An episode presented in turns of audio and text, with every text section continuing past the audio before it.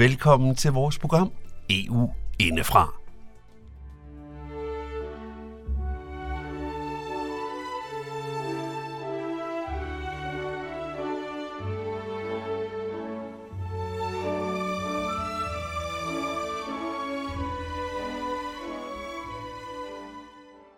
Det er så yndigt at følges ad, hedder det sig. Netop nu kan Danmark fejre guldbryllup. I 50 år har vores land været i et forhold, der er blevet tættere og tættere. Det betyder dog ikke, at alt har været fryd og gammel. Slet ikke. Ligesom i alle andre ægteskaber har der været knas. De knaster ser vi på i løbet af udsendelsen. Men hvad med fremtiden? Vil forholdet holde så længe, at vi kan fejre diamantbryllup om 10 år? Ja, hvad er det for et ægteskab, og hvordan vil det udvikle sig? Det kan du høre i vores udsendelse.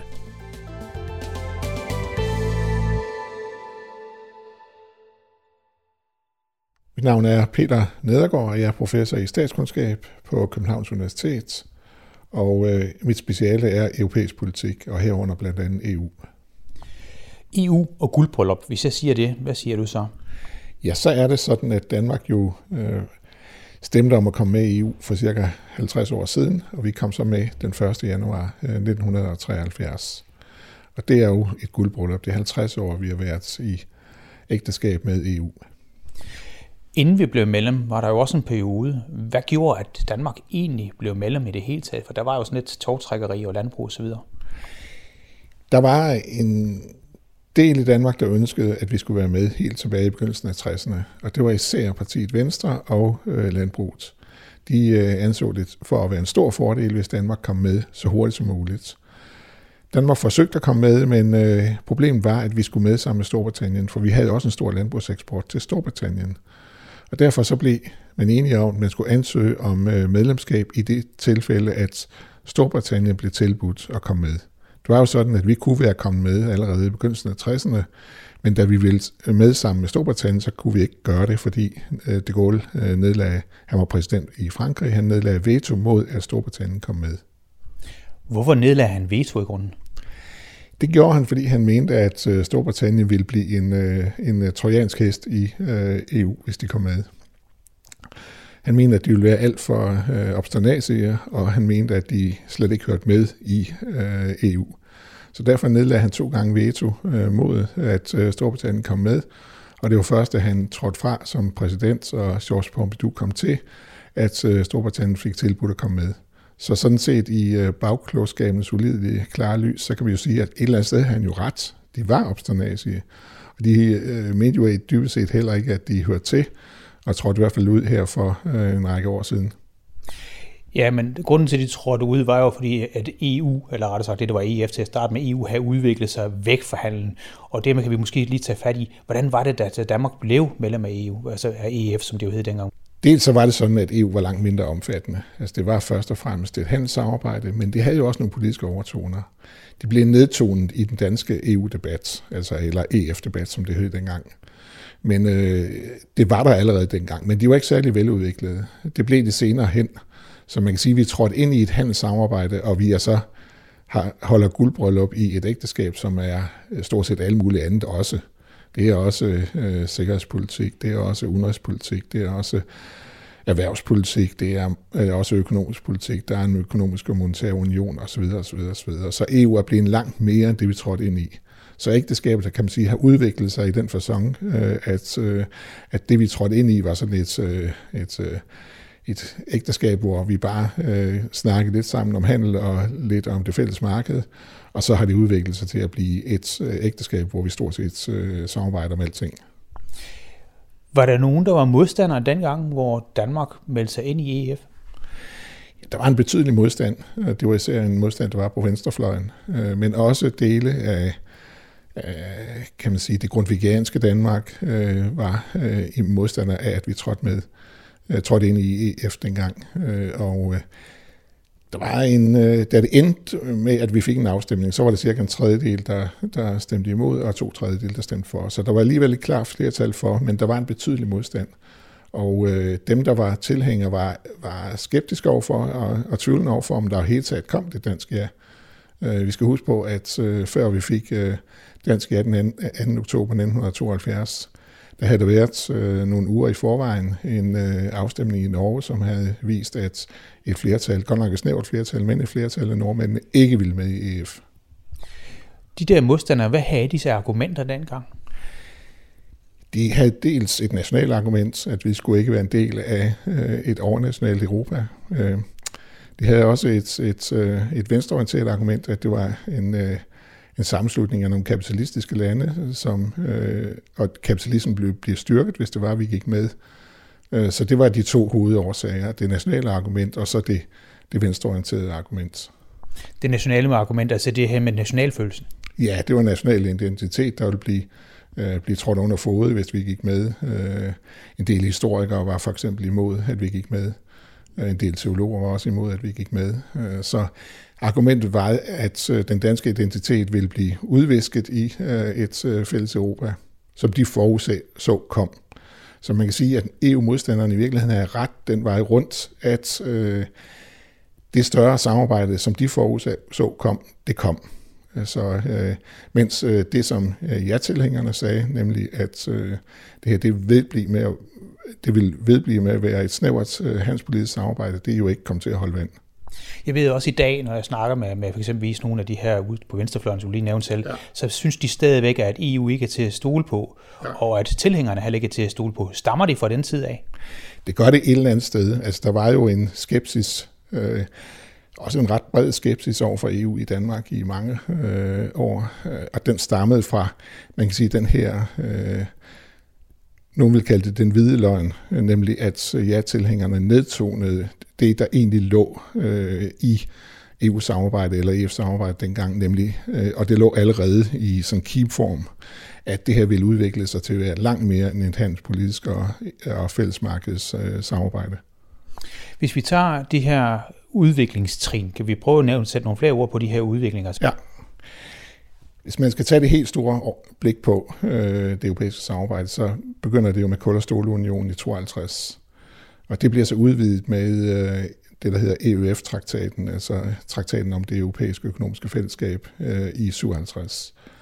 Så træder Danmark til i, øh, i øh, 73, øh, og så får vi det store skifte, eller det store spring øh, i EU-samarbejdet med øh, det indre marked og den europæiske fællesakt, som bliver vedtaget i midten af 80'erne. Og det næste store spring kommer ret hurtigt efter, nemlig med Maastricht-traktaten, hvor vi får, at, øh, at vi får den økonomiske monetære union. Det vil sige perspektivet om, at man skal have en fælles mønt. Og der ligger der også allerede, øh, ligger man allerede op til, at vi også skal have et, øh, et fælles øh, forsvarssamarbejde og et fælles øh, retssamarbejde. Det er jo så det, vi får forbehold for i en periode, samtidig med, at vi får forbehold over for øh, euroen. Så kommer der en række traktatændringer op igennem, øh, op igennem øh, 90'erne og, og 0'erne, øh, og det ender så med den seneste traktatændring, som er det, der hedder Lissabon-traktaten, som trådte i kraft her for nogle år siden. Lissabon-traktaten er jo et meget mere snævre samarbejde, end det var helt oprindeligt. Øh, den er meget mere omfattende også i forhold til, hvad skal vi sige, det her med mere EU eller mindre EU. Kan vi sige, at vi nærmer os de europæiske stater, som nogen påstår? Jeg synes ikke, man nærmer sig øh, de europæiske øh, fælles, øh, eller Europas forenede stater. Det, der er vi ikke. Vi er stadigvæk i en situation, hvor EU er en mellemting. Altså EU er både og mere end en, en almindelig international organisation, men det er stadigvæk også mindre end en forbundsstat. Vi er ikke USA i Europa. Historikken er forskellig. Øh, vi har haft langt længere tid til at skabe en national identitet, end man har i USA. Omvendt så har vi jo altså et langt snævere samarbejde og et langt tættere samarbejde, end, øh, end man har i alle mulige andre øh, internationale organisationer. Så EU er en, et tæt samarbejde, og det er tættere noget andet, man kender på kloden. Men det er alligevel ikke øh, så tæt, at vi kan kalde det Europas forenede stater. Permanent mellemting mellem de to størrelser. Professor Peder Nørgaard, hvis vi tager det her samstatslige, altså det her med, at stater arbejder som selvstændige, har de også en styrke i forhold til sådan en forenede stater? Ja, altså det er i hvert fald den måde, man kan gøre det på i Europa. Jeg tror ikke på, at man kan gøre det på den måde, at man etablerer Europas forenede stater. Jeg tror, det vil øh, brække øh, samarbejdet. Så det er så langt, man kan gå. Altså man går fremad i med hensyn til omfanget af det europæiske samarbejde, men det er skridt for skridt. Det er ikke et stort spring. Øh, vi så det jo dengang, men forsøgte at lave et stort spring med, med øhm, forfatningstraktaten, at det, den blev jo afvist. Ikke i Danmark for, i første omgang, den blev faktisk afvist i kernelande som, øh, som øh, Holland og Frankrig. Det ville nok også være blevet afvist af danskerne ved en folkeafstemning, men det var faktisk i de, øh, i de to lande, som ellers er meget øh, positivt traditionelt over for europæisk samarbejde, at man afviste at lave en forfatningstraktat, som var ret meget i retning af en federation, ret meget i retning af, at man etablerede Europas forenede stater. I hvert fald mere end, øh, end, øh, end øh, Lissabon-traktaten er. Det forsøgte man, og det øh, led skibbrud. Så jeg tror, at det, man gør nu, er, at man samarbejder tæt, men man har ikke nogen ambition om at erstatte nationalstaterne med Europas forenede stater i EU. Ikke desto mindre, så er det jo lande, som er ret kritiske over for de her mere og mere snævre øh, samarbejder, og jeg tænker ikke kun på lande, men også partier inden for landene. Altså, du nævnte før, at det var venstrefløjen. I dag er det vel både højre og venstrefløjen, der er imod. Jeg tænker på Italien, hvor tre øh, vi kan vel godt kalde det populistiske partier er gået sammen, ja, ja. og egentlig hvor er de to af dem er meget kritiske øh, ja. over for EU. Så, så kan man sige noget om, hvordan fremtiden kommer til at være på trods af de her populistiske partier? Jeg tror ikke, det får en stor betydning. Det er altid sådan, at øh, de pågældende partier ofte er kritiske, før de går i regering, og når de så går i regering, så øh, finder de at ud af, at øh, EU-samarbejdet i virkeligheden giver dem flere fordele end ulemper. Så øh, jeg tror, vi vil se en kritik og en diskussion, og det synes jeg er helt naturligt, at man har det. At hvor skal magten ligge i hovedsagen? Skal den ligge i nationalstaterne? Skal den ligge i EU? Hvor skal et eller andet bestemt politikområde være henne? Skal det være på EU-plan, eller skal det være i nationalstaten? Det er en helt fair diskussion, og det er godt at have den diskussion løbende, fordi øh, det er det, der holder EU levende. At man også har en kritik af, at det foregår på en måde, som man ikke synes, det er også helt fint. Men jeg tror ikke, at de går ud af EU. Jeg tror, vi får en, øh, en diskussion af de her ting, og det er helt fair i demokratiet, at man har det. Og det er helt fair, at nogle partier siger, at man er kritisk over for, at der er for meget øh, magt i Bruxelles. Men jeg tror ikke, det ender med, at de bryder ud, eller at det bliver brudt op. Øh, der er alligevel for store interesser i, at man har et fællesskab, og de interesser er større end de interesser, der peger i retning af, at man bryder ud. Brexit blev nævnt på et tidspunkt af Dansk Folkeparti som et eksempel på, som vi selv skulle efterleve. Og lige siden har jeg altså ikke rigtig hørt så meget til, til det argument mere, fordi det ikke været så let, som, som det så ud til. Viser det egentlig, at vores integration mellem hinanden er blevet så stærk, så det virkelig ikke kan lade sig gøre? Det kan godt lade sig gøre. Det viste det jo i Storbritannien, at det kunne det godt. Men øh, det har også store omkostninger. At Storbritannien er et helt andet land, øh, og i en helt anden øh, periferistatus, end de var, da de var med i EU. Så i hvert fald, øh, så tror jeg, at det har vist det, at, øh, at man skal virkelig vare sig øh, med at gå ud af EU, fordi det kan betyde nogle øh, store problemer. Også rent økonomisk ser man i dag, at Storbritannien er et andet sted, end de fleste EU-lande er.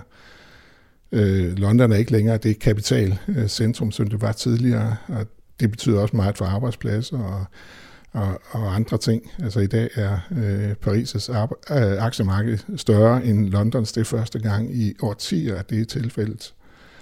Og det skyldes Brexit. Øh, så der er meget, der taler for, at EU er kommet for at blive.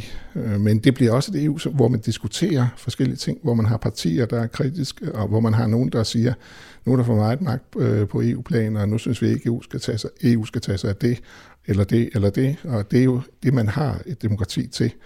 Det er ved at lade de her røster høre, øh, og det er ved at lytte til dem, og det er ved at tage deres kritik op. Er der noget på snakken? Skal vi gøre det på en anden måde? Og så videre, så videre, så videre.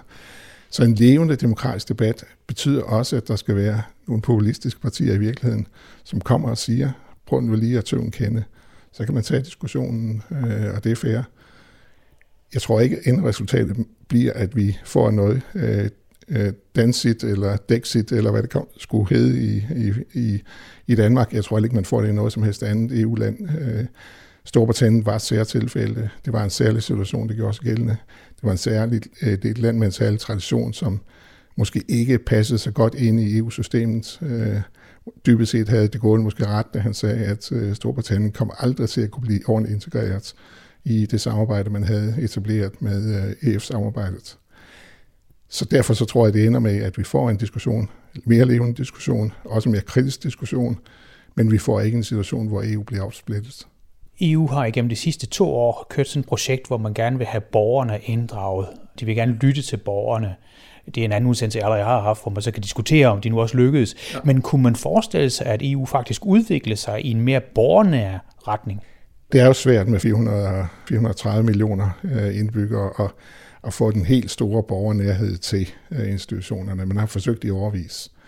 Og det er, jo, det er jo ikke nogen ny snak. Det er jo noget, der kom, går helt tilbage til øh, dengang, man havde afstemningen om Maastricht-traktaten, øh, hvor øh, Danmark jo stemte nej, men øh, Danmark var jo også så særlig, øh, sagde de andre. Men så havde man en øh, afstemning i Frankrig, hvor det kun lige knæben blev et flertal med 51 procent for og 49 øh, imod Maastricht-traktaten. Og det var jo et chok, at her var, havde vi kerneland, med en øh, pro-Maastricht-præsident i spidsen, Mitterrand, øh, som så gik hen næsten og stemte nej. Øh, det var, næsten, det var langt større chok end det danske nej, fordi det var der mange, der synes var helt naturligt med de obsternasige danskere, man havde deroppe nordpå. Det betød jo, at man begyndte at øh, tænke på, kunne man lave noget øh, med hensyn til borgernærhed, og det har man jo forsøgt siden.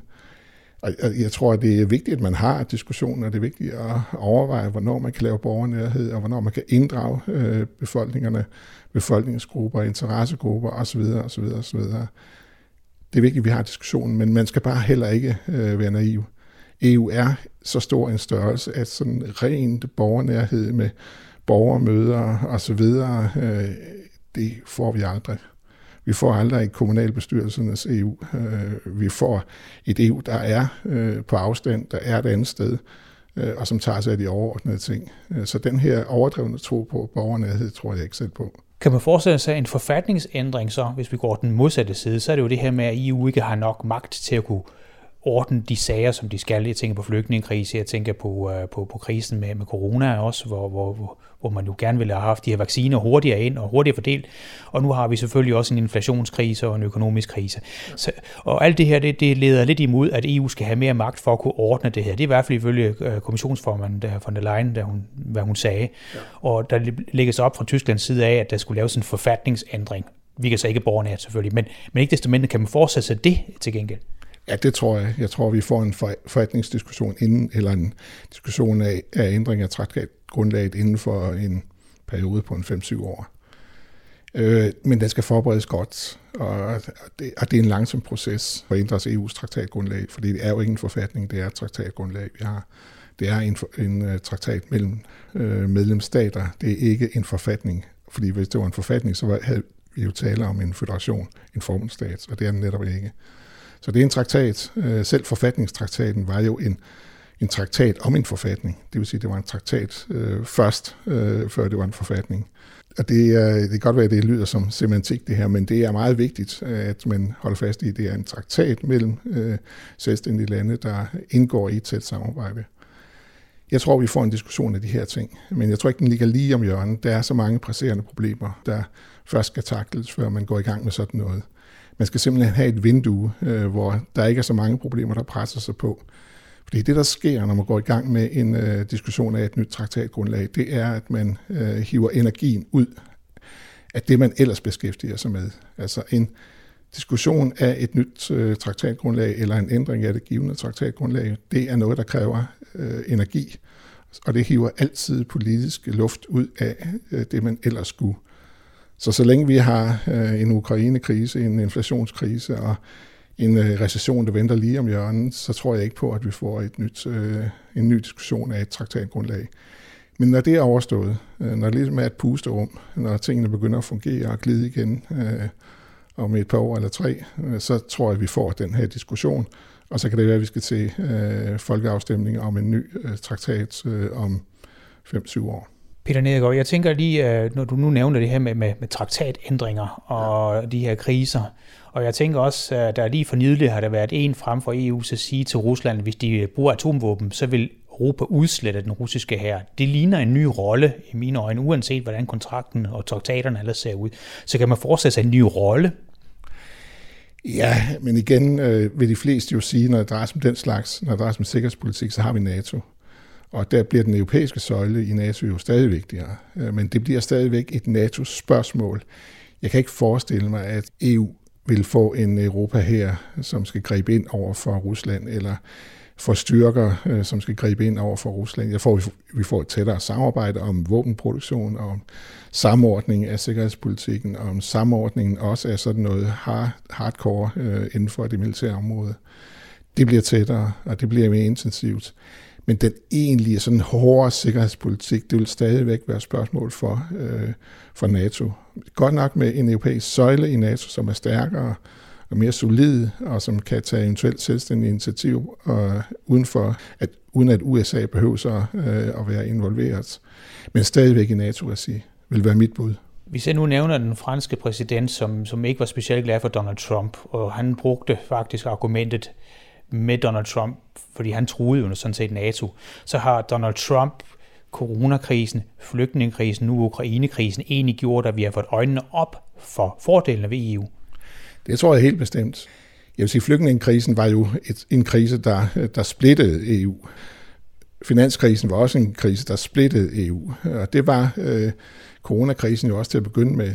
Omvendt så har det jo klart været sådan, at øh, Donald Trump, øh, da han var, så samlede det jo EU, fordi man så jo et USA, der var ved at trække sig ud af Europa. Øh, ikke længere var nogen sikkerhedsgaranti fra Europa.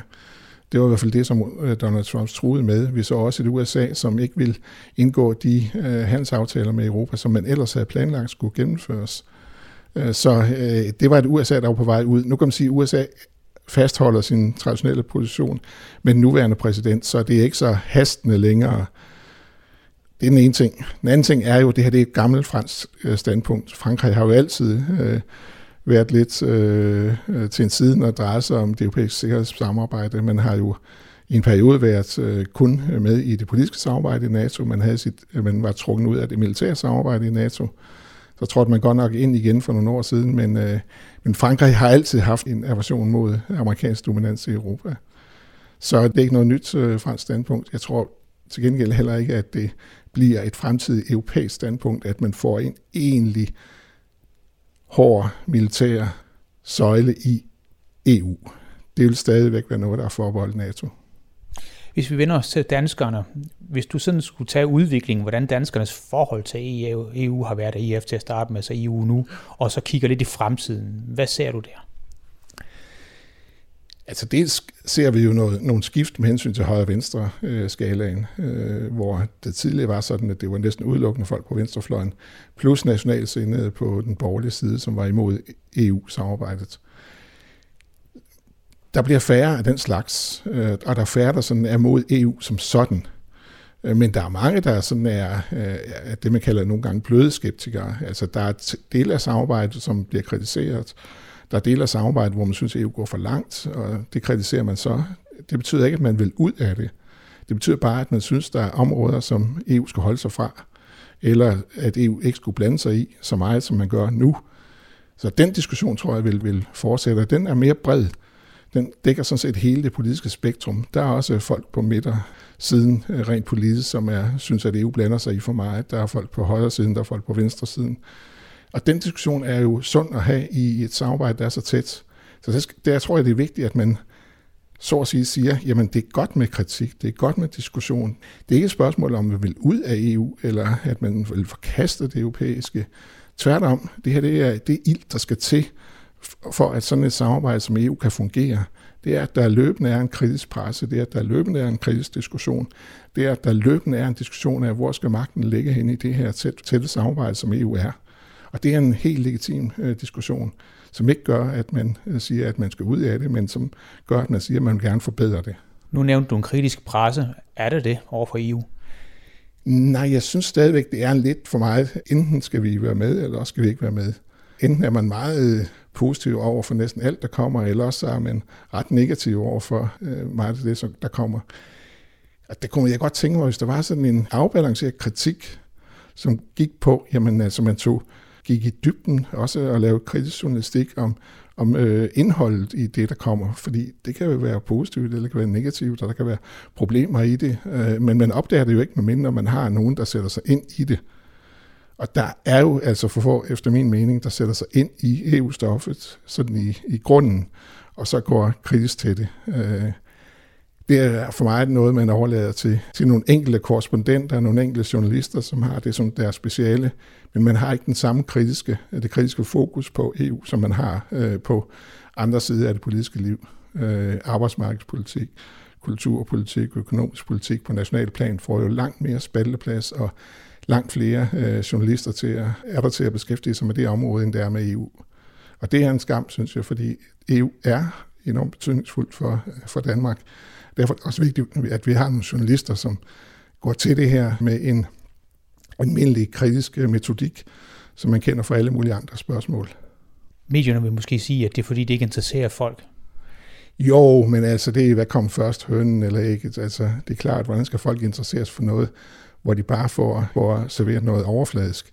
Og man kan jo også sige, at det kan også være politikernes skyld, altså når politikerne ikke kan finde ud af at beholde deres pladser i Europaparlamentet, men øh, øh, tager tilbage til Danmark, så snart de kommer afsted med det, så er det jo også udtryk for, at folk de ser på øh, EU som noget, øh, man heller ikke fra, fra politisk side tager seriøst.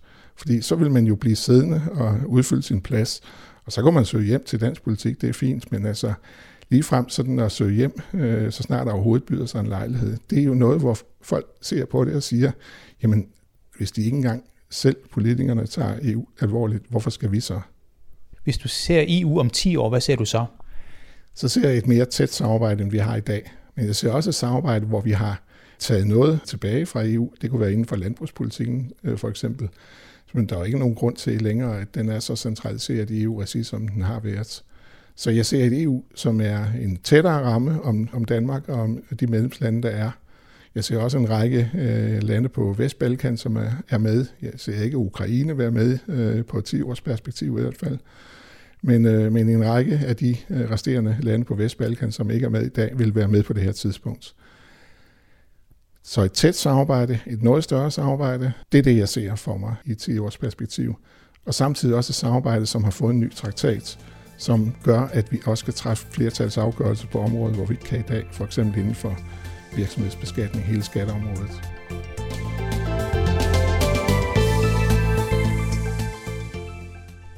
Du har netop hørt professor Peter Nedergaard fra Københavns Universitet blive interviewet af journalist Jan Simmen. Det er også Jan Simmen, der er redaktør for udsendelsen. Det er Radio MB, der sammen med den elektroniske folkeoplysning har produceret magasinet. Du kan genhøre udsendelsen her på radiomb.dk-eu. Det var altså radiomb.dk-eu, hvor du i øvrigt også kan podcaste andre gode udsendelser, kvit og frit. På Facebook skal du søge på e-folkeoplysning. Vi vil nemlig også gerne høre din mening, kære lyttere. Til sidst skal vi lige nævne, at Europanævnet har givet en økonomisk håndtrækning. Uden den vil vi ikke kunne have produceret udsendelsen her. Mit navn det er Kim Matar Bundgaard, og jeg siger tusind tak, fordi du lyttede med, og på genhør næste gang.